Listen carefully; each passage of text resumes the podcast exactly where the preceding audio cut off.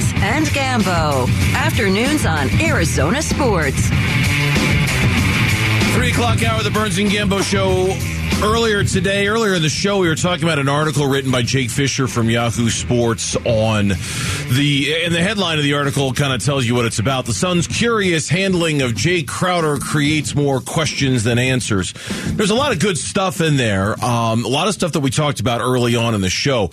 There was one element of it that we specifically decided to hold off on and not talk about because we thought it should be almost its own separate conversation. And again, I should mention that Gambo went on Jake Fischer Fischer's podcast today. It was on it for about a half hour to talk about all things sure. Suns and all things NBA.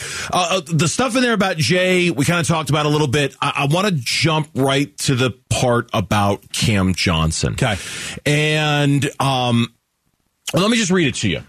Uh, Phoenix has aimed to supplant Crowder in its starting group with Cam Johnson. This we know. They're starting Cam Johnson over Jay Crowder. During the team's trade pursuit of Kevin Durant this summer, sources said, Suns officials remained steadfast that Cam Johnson was off limits.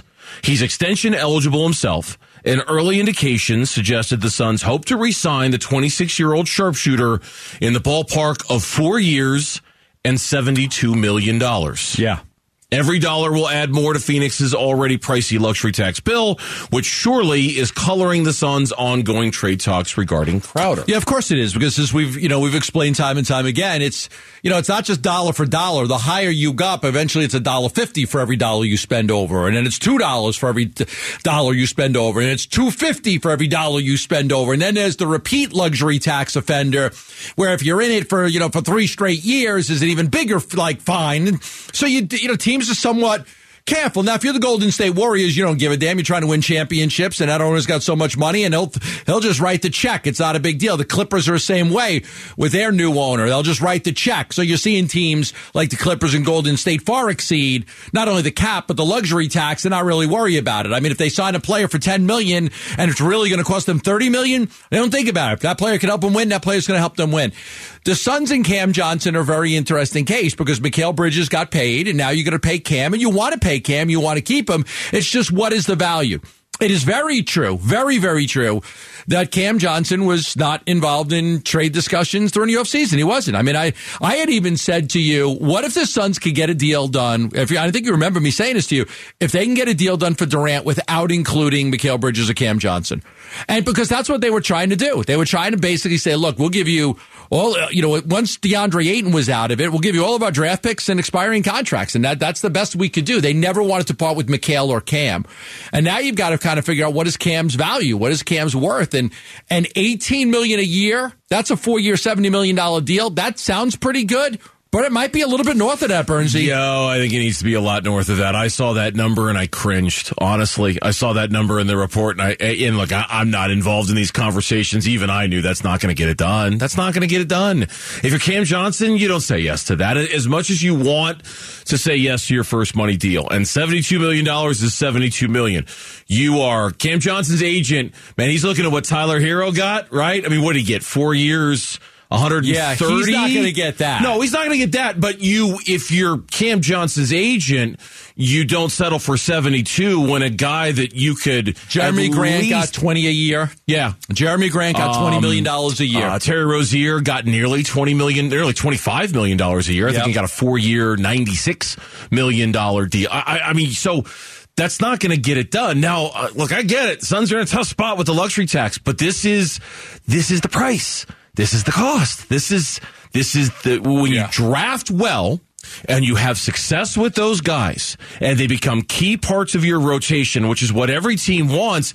This is the cost to keeping the band together. Now, I do wonder if part of the holdup in all of this is they're kind of without an owner right now. You know, Robert Sarver can't have anything to do with this decision. Sam Garvin is the acting owner right now. Who knows how much authority he has to actually spend Seventy-two billion dollars. Okay, but business has to go on. Like somebody I has agree. to make these decisions. Like you can't be like business grinds to a halt. But I just don't know who that person is, and neither do you. I, I don't know who's in charge of authorizing a hundred million dollars, if that's what it is, to Cam Johnson. Who's in charge of saying yes to that? Does Sam Garvin have that authority? He has to. He has to. Uh, he should, but he's spending somebody else's money. If you were buying the Phoenix Suns wouldn't you want to know how a $100 million of your money was being spent? Because it ain't Sam Garvin's money. And it ain't Robert Sarver's money that's being spent. It's your but money. Is that going to okay for a franchise that's going to be bought for three billion dollars? Are they really concerned about whether Cam Johnson gets 18 million or 22 million a year? I don't know. I, a lot I'm of it, about I, a four or five million dollar difference per year. I think a lot of it, it shouldn't. I think a lot of it just depends on who buys them. I, I, I think I don't know. I'm not in the know about this. I think it's going to be some multi, multi, multi billionaire right. guy who's going to Great, the bet- which is fantastic. Fine, go into the luxury tax. Go deep. Be a Steve Ballmer. Be a Joe Lacob. oh my god, can you imagine that? Can you even imagine for a second? Yeah. That somebody that rich buys the team and says, "Yeah, I don't care for a hundred million dollars over the luxury over the tax. I'll pay it." I get all goosey inside thinking Oh, about right. it. I get all I get all ooh just thinking well, about you can sign that like guy, that. but you're going to be over the luxury tax. I don't care. But the, the- I don't the care. deadline is October 17th. And look, we've been down this road before. We went down this road with Ayton. And the fear is you get to next year, and at that point, Cam Johnson. qualifying offer. Yeah. I mean, we, we do the same dance that we did 17, with 18 million. DeAndre Ayton, and we go through that business right there. And, and, and I just, I'd love to get him, but I, I, it's, it's a tough situation all around. The timing stinks. Absolutely stinks. Because of the ownership? Yeah, because of the ownership transition. It just puts them in a position where I'm not even sure who's in charge of that at this point. But it, it needs to get done. I mean, if you, if let's put it this way, if you were willing to tell the Brooklyn Nets or anybody during the offseason, you can't have him, he's that valuable to us. You've got to pay him more than four years and 72 million because that ain't going to cut it. Not with the rising cost of doing business in today's NBA. Yeah. I get it. He's not worth more than Mikal Bridges. You don't think so? I don't think so either. But at the end of the day, the market dictates what these players are worth. And I guarantee you, there is somebody out there who will give Cam Johnson more than what Mikal Bridges got from the Suns. And that's the only thing that matters in this Well, equation. somebody might pay him twenty five million a year. they might. They might. Somebody might say, you know what, four years because off. Listen, he's a terrific offensive player. Okay, he's a really good shooter. He's a terrific offensive player.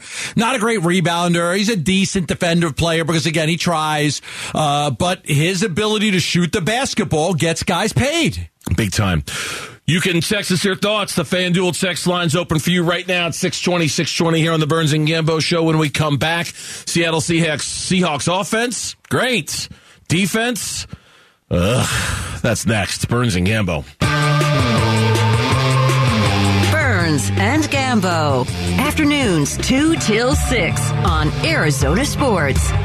The shame of it is, as we welcome you back to the Burns and Gambo show, is that this is just the worst week in the world for the Cardinals running back room to be trashed because it's Seattle's defense basically has a big neon arrow pointing to it saying run here run here run, run big, guy- what's big- the guy with the bulls? the, the matador The Matador. yeah right here, Here it is. Here we're we gonna go. we're gonna part the we're gonna part the seas for you. Yeah, I mean, we had Michael-Shawn Dugar on earlier. He covers the Seahawks for the Athletic. He's like, man, they're just getting mauled at the point of attack. Those, that Seattle defensive line just getting absolutely manhandled. And the shame of it is James Conner, no idea if he's going to play. Darrel Williams being reported he's not going to play. It doesn't sound very good.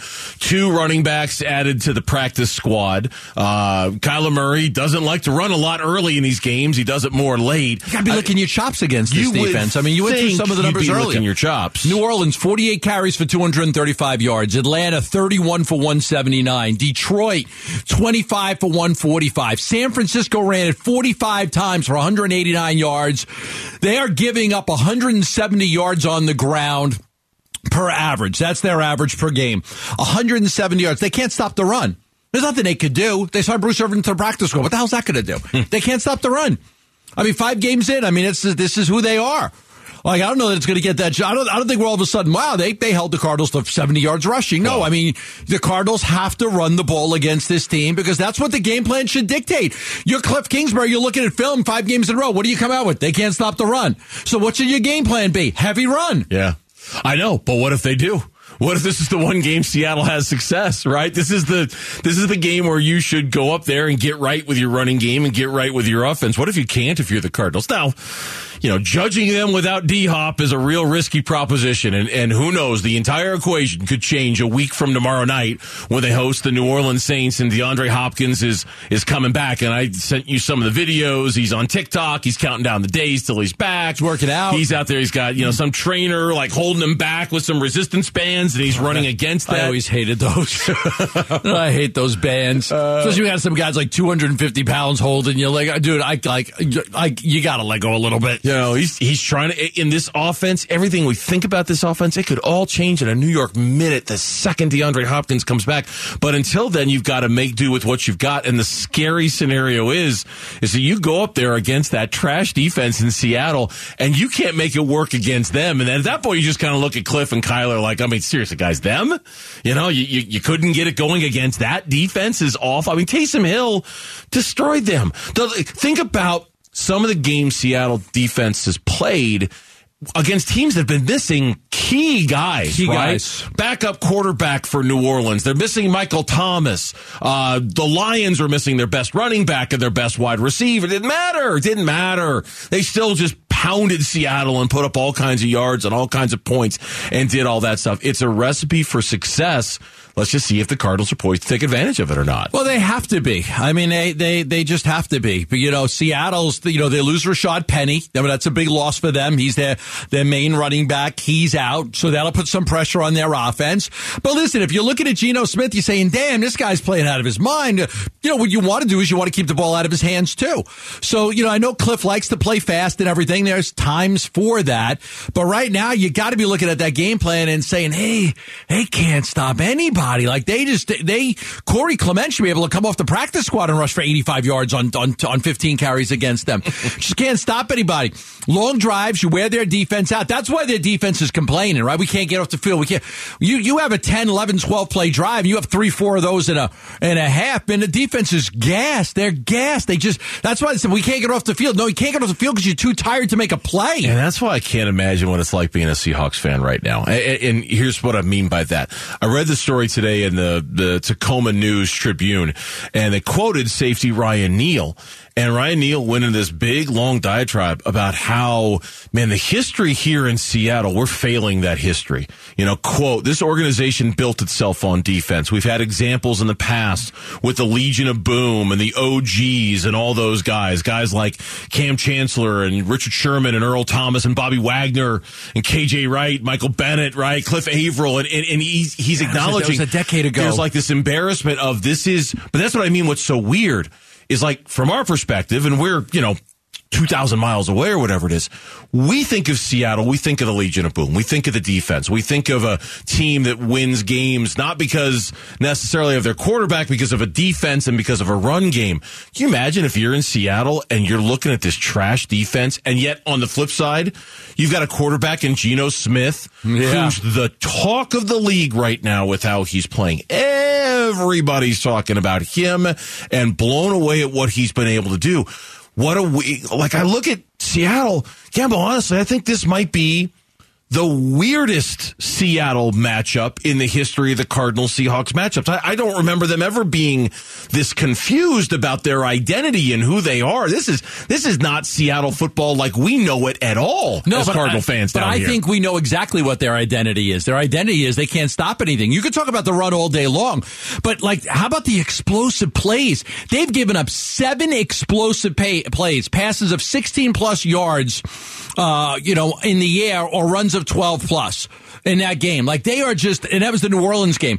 They like they'll give that to you. So like you're right. I mean, they had to face a backup quarterback in New Orleans. They they didn't have Michael Thomas and Jarvis Landry and Olave was out early in the third quarter, so you didn't have to see him. So they've had to play these teams that have been decimated by injuries, and it doesn't matter. Yeah. It doesn't. So that's why you look at the Cardinals. There's no excuse here. Cardinals are injured at running back. It doesn't matter. These other teams have all been injured, and they still were able to gash Seattle's defense. It's just no good. It's not a good defense.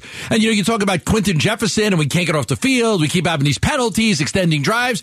Yeah, you wear them them out and they're they're done. I mean, you wear that you could wear them out with the first three four drives of the game and just get them so damn tired and not believing in their ability. But it's up to the Cardinals not to, you know, because if you if you let them And if, if if this is a closer game, it gives them a lot of life. Like it does. It sure. gives them a lot of life to believe that they can win and a Geno can make some plays and I'll be able to pull it out. If, you don't want to do that. If this is a game where you don't have offensive success early against that defense, I mean, the mental side of it starts to kick in, right? And I know professional athletes are the most confident among us. And I think football players, especially, man, they walk around just thinking they're all that.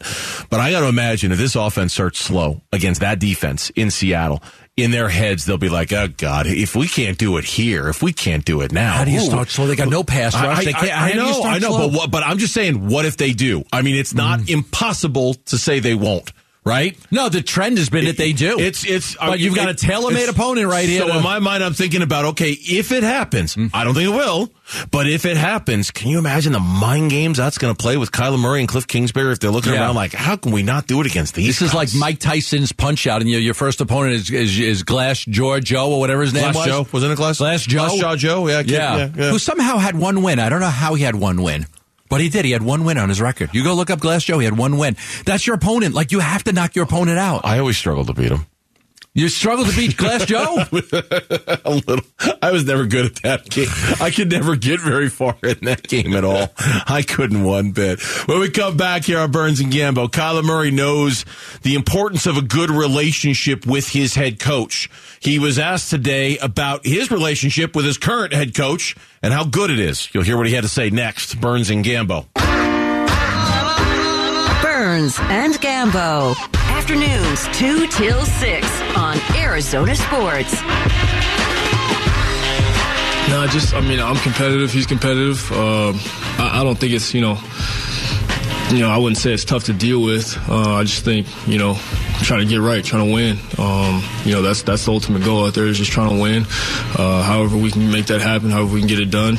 You know, I tell them what what I saw or why I did what I did. Uh, we're obviously going to disagree at times. Everybody does, but at the end of the day, we understand. You know, we're, we're both just trying to win. We're both competitive. This Kyler Murray today meeting with the media as he does every single Wednesday. We bring you that sound here on the Burns and Gambo show, so you can hear directly from the Cardinals quarterback and what he had to say. The question was about the competitiveness of him and Cliff, because let's be honest, if we you know we're talking about how the Cardinals are going to figure this out offensively in these slow starts and and really an, an offense that has been troubling them almost all season long, right? I mean, there have been, yeah, they played better in their last five drives against the Eagles, and yeah, they played better in the second half against the Panthers and in the fourth quarter against the Raiders, but by and large, for the most part, this offense has really, really struggled so far this season. And, and the slow starts define that, but it doesn't tell the whole story. If anyone's in charge of figuring it out, at the end of the day, it's Cliff Kingsbury and Kyler Murray, and they're kind of union together to figure out a way to get them out of this. I think it does define them in some ways, right? I mean, if I said to you, what's the one, what's one defining thing about the Cardinals this season? I think you would say the slow starts. Probably the slow starts. I think it does define because them. it's it's just so you go into every game now, and I don't know about you. I anticipate a slow start. It's, it's almost like I expect it now, right? Like on, on Sunday, I was there against the Eagles. Yeah. I expected them to start slow. You're looking I, at that first quarter and you'd be like, they're not going to get the ball back. Oh my God, they're actually going to go another quarter without scoring a point. I think I turned to our Cardinals beat writer for the website, Tyler Drake, and I think I said that with about two and a half minutes left. They're not going like, to get the it. ball back. They're not going to get the ball back. That's it. It's it's an, another zero in the first one, unless something extraordinary happens. Yeah. They're not going to get the when ball you. Get in inside, and it's boy, that's true. It's so true. When you get inside of five minutes in the first quarter and haven't scored, you start to think like, oh my God. They're not going to get. They're not going to get a point here. Which then makes you wonder: Are they thinking about it? Is that going through Kyler's head? Like, oh my god, we're not going to do it again. You, would, you know, you would hope not. I think when the quarter ends, you're like, oh god, we just didn't score a point again. And I, but it does define them. I mean, I really do think that that's you know that that's what defines the Arizona Cardinals. They they are the only team in the NFL I think that hasn't scored a point in the first quarter of a football game. Not even a field goal. Nothing. nothing. Safety, nothing. They've got nothing. No. And then that, that comment that Cliff made earlier when we were playing some sound bites from him about, you know, all these minutes of football they've played. They've only had the lead for like 10 minutes so far this season. That's it. I mean, it's, it's, it's, it's, it's almost a miracle that they're two and three under those circumstances. I mean, when you think about everything, oh, they could so, easily be one and four oh, with that Raiders game. They were down and out in that game. They needed a miraculous comeback. I mean, it's a miracle they're two and three when you consider they've only led these games for about ten minutes so far this season. I, it's it's it's, Listen, a, mir- it's they, a miracle they were in a position to beat Philadelphia. In a game. Yeah. I mean, think about it. if they had beat Philly, it would have been one of those games where they didn't like the Raiders game where they didn't have the lead at all during regulation. If Ammendola hits the field goal, it sends it in overtime, and they tie it and they play in overtime. It would they probably wouldn't have had the lead in that game until they won the game at the very end, just like the Raiders. But you game. put yourself in these holes down fourteen nothing, and we're all just wondering how are they going to play if they play with a lead. How are they going to play? How good can they be if they can jump up by two scores on somebody and play the time? Because that's what they, that's what they're built to do. They're built to score points and get ahead and, and beat teams that way. More Kyler, he was asked the kind of inevitable question, how close is this offense to hitting some kind of stride here? Um, I, th- I thought last game was one of our better games, um, if not our best as far as, you know, the continuity and just the way it felt out there. Um, you know, I, I would say, I would say the same. You know, obviously, uh, talking about it doesn't really matter. We got to go out there and prove it. Got to go out there and execute on Sunday. Um, but I think we can build on, you know, how, how we felt and, and what we were. Um, what we were doing out there because, like I said, we ran the ball well, uh, moved the ball well in, in spurts at times, um, and I, I think, like I said, I think last game was probably our best overall together. I don't know if I disagree with that. That that was their best overall. Their their last five drives were really good.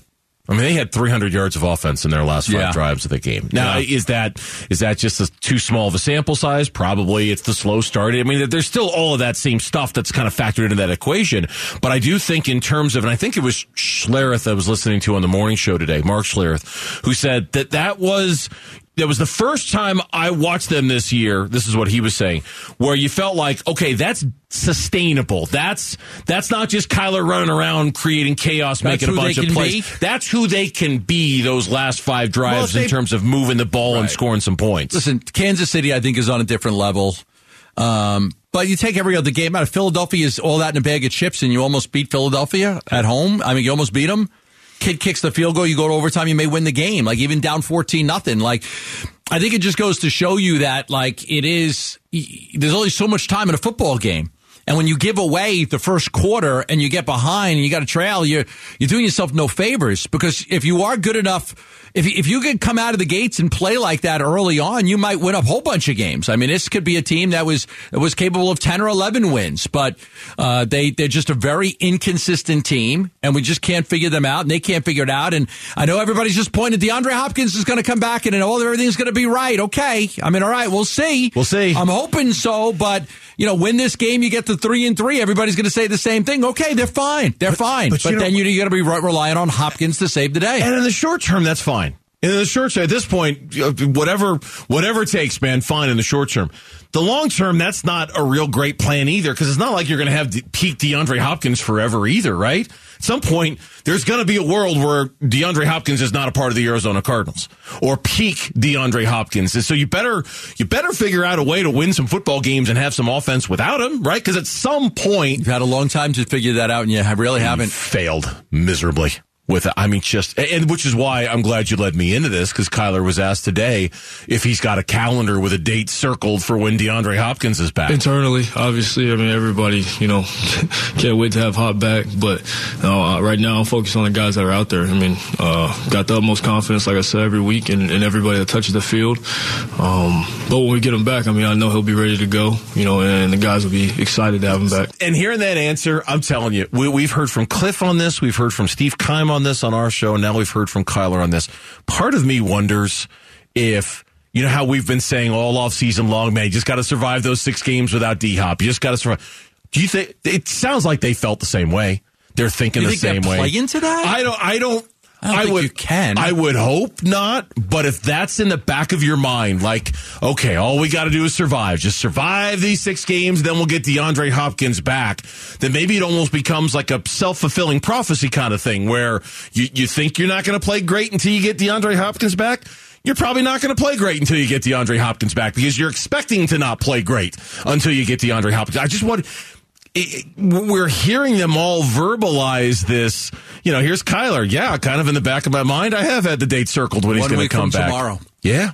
One week from tomorrow. If they go out there and score 20 points against New Orleans in the first quarter, we're just going to throw everything. I'll, I'll be at that game in the press box. We'll just throw everything up in the air. Like, all right, just right. They go out there in that first quarter. They put 50, they put 20 up on New Orleans. But it's possible. It's possible. Yeah, I, I, can't. I can't sit here and say with any certainty that it won't happen. It's possible. That's exactly uh, what I happened. mean, he's the uh, that the, he's he's uh, what was the what was the Snoopy cow Linus with the blanket? Yes. I mean, he's the blanket. DeAndre Hopkins was he's the blanket. Like it is. There's a comfort level. I, I'm comfortable throwing the ball to him. I'm comfortable, and now if he comes back and the, the same you know, oh. problems persist, then you know, then then the season's over. That's the doomsday. Then the season's over. That's the doomsday. Yeah, it's done. That's the that's the DefCon one. Look okay, at, forget it. Yeah. If they if he comes back and they still can't score in the first quarter, or they're still struggling to move the ball, that you, we we've been talking for a couple of days about Cliff Kingsbury hot seats if you can't figure out an offense when DeAndre Hopkins comes back and it continues to struggle, that seat's going to get real, real warm. I don't care how much money he's owed. That seat's going to get hot for Cliff if that offense can't perform when they get D Hop back. But they're lucky. They played two brain dead football teams so far this year in the Raiders and Carolina. I mean, honestly, they're lucky. Yeah because those two teams are garbage. Yes, one's fired their coach, and the other, based off of how he mismanaged that game against the Chiefs, brain dead teams probably should be fi- not fired, but you know what I'm saying. Yes, no, I mean, you got two brain dead yeah. teams, two teams that just are a mess, a total mess, an absolute mess right yeah. now. I mean, it's and that you know that's your two wins, and now you're playing a Seattle team with the one of the worst defenses we've seen in a long time, like a historically bad defense. You got, I mean, that's why like you have to go win that football game. Just announced, Dead and Company will be heading to Ak-Chin Pavilion on May 23rd for their last tour. Tickets go on sale this Friday at 10 a.m. You can win a pair now by visiting ArizonaSports.com. The Arizona Coyotes are just a day away from the start of their unique season. What can fans expect when they eventually get to play at home? We'll ask the president and CEO of the Coyotes, Xavier Gutierrez. He'll join us next. Burns and Gambo. Burns and Gambo. Afternoons, 2 till 6 on the Arizona Sports app. The NHL season began last night with two games on the docket. Oh, that uh, that the Kings Vegas game. That was a great game. It was. Phil Kessel playing for Vegas now. That was a great game. Coyotes open up tomorrow night against Pittsburgh, starting with a six game road trip before their home opener against Winnipeg at their new temporary home at Mullett Arena. And of course, there are a lot of questions about that, a lot of questions about the start of the season. Away we go. And joining us right now on the Arizona Sports Line, the Coyotes president and CEO, Xavier Gutierrez, who joins us here on the Burns and Gambo show. Xavier, welcome back. Hope this phone call finds you well. Absolutely. Hey guys, it's always great to talk to you. Excited to uh, be talking to you more often, and uh, definitely excited about the start of this NHL season and what will absolutely be a phenomenal experience at uh, Mullett Arena on the campus at ASU. So we're we're fired up. We are going to be down there for the home opener against Winnipeg. I can't wait to see the arena, and uh, that'll be exciting and, and stay for the game. But you guys are going to play 20 of your first 24 games on the road. That is that's brutal, but I guess it had to be that way. Tell us why and, and how long this has been in the works to play all those games on the road to give the arena more time to be ready.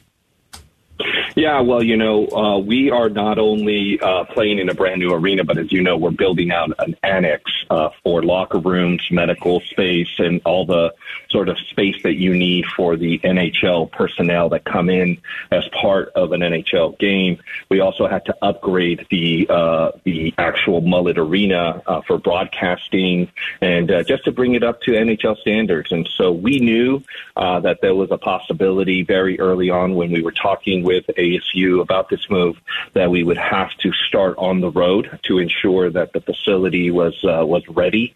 Uh, we did want to have games, however, even if the annex was not going to be uh, ready for the start of the season. Um, and so we did work with both ASU, uh, their manager, Oakview Group of the facility, as well as the league office to try to accommodate. And you are right; it uh, it, it certainly is not the ideal start, but uh, but we have been talking about it And uh, you know, Coach Bear and and Bill Armstrong have been uh, preparing with the players uh, for this, uh, dealing with uh, you know our, our mental uh, performance coaches and, and just getting ready uh, for uh, taking one game at a time uh, and and really doing this together as one team. How much of the work that needs to be completed remains to be completed? Is, is everything basically done, or are you going to use the time between now and the 28th to, to continue to tie down some loose ends and tighten up some loose screws around the place? Well, Mullett Arena is ready. It's good to go. In fact, I'm going to a scrimmage tonight uh, for ASU men's hockey, and I believe actually there's going to be an ASU women's hockey versus GCU women's, uh, both of which are club teams. So uh, the arena itself is good to go. It's really the annex that uh, you know. Again, tipping my hat to Alex Meruelo and putting in over 23 million dollars to build from scratch. Um, that's what is uh, still under construction. It will be ready uh, by the time we have uh, not only the, this initial uh, four game homestand, but when we come back for December 9th against the uh, Boston Bruins, the annex will be prepared. Um, and so really that was, uh, that's the only thing that's left outstanding. But, but Mullett Arena looks fantastic. It's amazing. Uh, the plaza around it is going to be activated. I know that there's going to be a big ribbon cutting on Friday before ASU men's hockey plays against Colgate. And so it's, uh, it's good to go. And I'm telling you right now, you guys are going to be blown away when you walk in about how nice it is. I can't, yeah, I can't wait to see the atmosphere and that. That you know, I think it's going to be very similar to what I've seen at GCU with their basketball games. But I do want to tell you, my friend, I want to do want to tell you that I, I did with my old hockey team. I did play a game against the Lady She Devils once upon a time. I did play against the ASU you know, women's team. Is this what I'm going to hear all season? I'm about, just telling you. Know, you. Gambo's uh, hockey. Uh, I, yes, Xavier. Yes, this is what you're going to hear all season. So prepare yourself, I, steady yourself for yes. it, because you're going to get a slow uh, drip, drip, I, drip on your forehead of this all season long. I had the Gordie Howe hat trick against oh, the ASU She Devils as well. Oh, God. I had a goal, an assist, and a fight. Mm-hmm. Oh well, there you go. Yes. There you go. I, I, I know you didn't win though. I didn't win so. the fight. No, yeah, no. no All right, let's uh, let let's just uh, let let's talk about the season. Uh, you know, rebuilding, developing. Guenther makes the team. I'm excited about that. Uh, you've got all these draft picks going forward. You've got all this young talent in the organization. How do you? What would you consider a success for this season? Well, success uh, is really the continuation of uh, the creation of the culture, right? And uh, we just had an event yesterday for the Canadian Arizona Business Council, and we talked a lot about the culture that we're bu- building here, which is uh, competitiveness, fight, grit, uh, resilience, and so it's it's yet another step in refashioning uh, the culture of uh, of our hockey club uh, especially the with such young players that uh, we know are going to be the foundation of sustained success. So that's the first thing. The second is you do have uh, some of these young leaders, right? The Nick Schmaltz, the Clayton Kellers, the Lawson Crouses, uh, that are that are here and have been witness to leadership from especially last year, the veterans that we had, and so seeing them in their next step in maturation as leaders on the ice is also something we're looking for. And then finally, you know, uh, the infusion of this incredible young talent that we know still has to mature, uh, but that we know will be the foundation of sustained success. So you mentioned Dylan Guenther, uh, the ninth overall pick two years ago, uh, Matias Maccelli, you know, J.J. Moser, uh, really young, talented players uh, that we know will be the foundation going forward. And we, of course, had an amazing draft uh, this past year, and we anticipate, um, you know, certainly Logan Cooley after his college season to be part of what we're doing, and and clearly Josh Doan after uh, the ASU season to potentially be part of the squad. Any any feelings on the exhibition games? You guys played seven games. You did not win one. You went 06 and one. Did you see any good signs coming out of that? Absolutely. I mean, we, we again wanted to see various lineups, a lot of young players. We wanted to take a look at that. You know, one of the things that we talked about with uh, Bill Armstrong when we came out with this strategy was one, acquiring the draft picks, two, selecting good players, and three, developing them.